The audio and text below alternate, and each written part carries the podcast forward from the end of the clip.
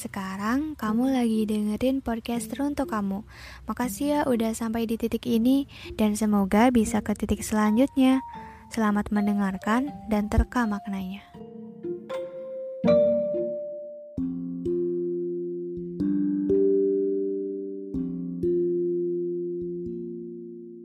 Akibat kejadian kemarin malam, Ginta kelelahan.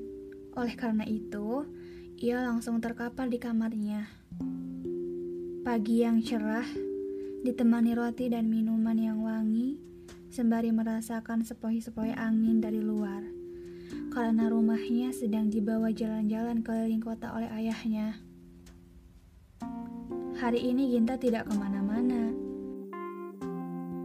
ia masih merasakan sakit karena berlama-lama duduk kemarin. Sesudah sarapan, ia langsung rebahan kembali sembari memainkan HP-nya. Ia memainkan HP bukan untuk scroll-scroll sosmed. Ia hanya mencari referensi untuk menulis puisi. Kata Pak Iqbal, kalau kita kekurangan kata-kata, lihat saja kata-kata orang lain lalu kita tiru, ubah, dan modifikasi. Setelah itu, Ginta langsung mempraktekannya, dan jadilah sebuah puisi yang berjudul Hutan Keingintahuan Bersemi Kembali. Setelah hutan itu gugur, sekarang saatnya lah untuk bersemi kembali. Dijemput oleh musim yang sering berubah-ubah.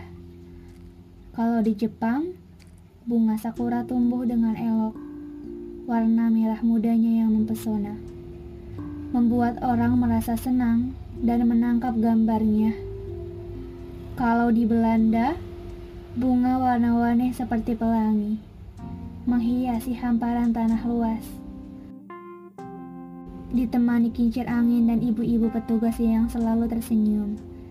Lain halnya kalau di pikiran manusia, sel-sel keingintahuan semakin aktif menyuruh badan untuk bergerak dan hati untuk merasakan. Merasakan sesuatu. Merasakan sesuatu yang sebelumnya membuat keanehan. Karena pertanyaan, kenapa dia menghilanglah sel-sel itu tumbuh. Semoga orang itu baik-baik saja. Atau jangan-jangan menghilang tanpa sebab. Ia jadi makin penasaran apa yang sebenarnya terjadi kemarin malam. Oleh karena itu, Ginta langsung mencari informasi tentang kecelakaan kemarin lewat internet. Tapi, setelah tiga jam kemudian, Ginta tidak menemukannya. Ia coba bertanya kepada Poppy lewat telepon. Pop, halo. Monitor 123. Iya, Gin? Mau nanya dong. Nanya apa? Yang kemarin kecelakaan itu siapa sih? Oh itu, si Bi, Bi. Oh iya, si Bijan namanya. Bijan? Iya. Terus, kenapa dia hilang tiba-tiba? Yang aku dengar sih katanya ada yang... Ada yang apa, Pop? Yang... Yang aus kali ah.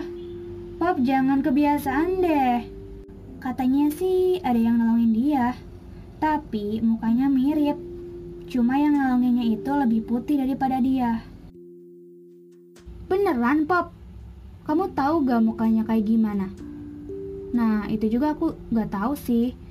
Soalnya kan hilang, mana bisa lihat. Aduh, gimana sih?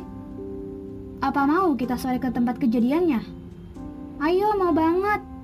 Katanya capek gara-gara kemarin.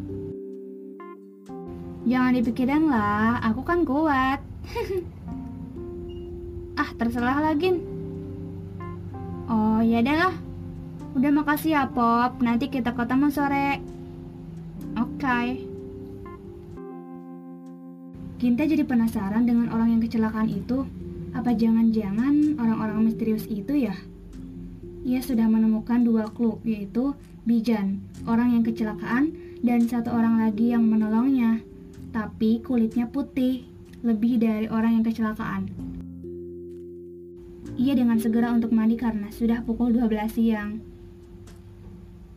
Maklum, dia anak yang rajin sebenarnya, Tapi karena ia liburan, ia kadang leha-leha dalam mengerjakan aktivitasnya. Pada saat sore tiba, Poppy melihat sesuatu yang emang sesuatunya itu sangat penting untuk diketahui Ginta.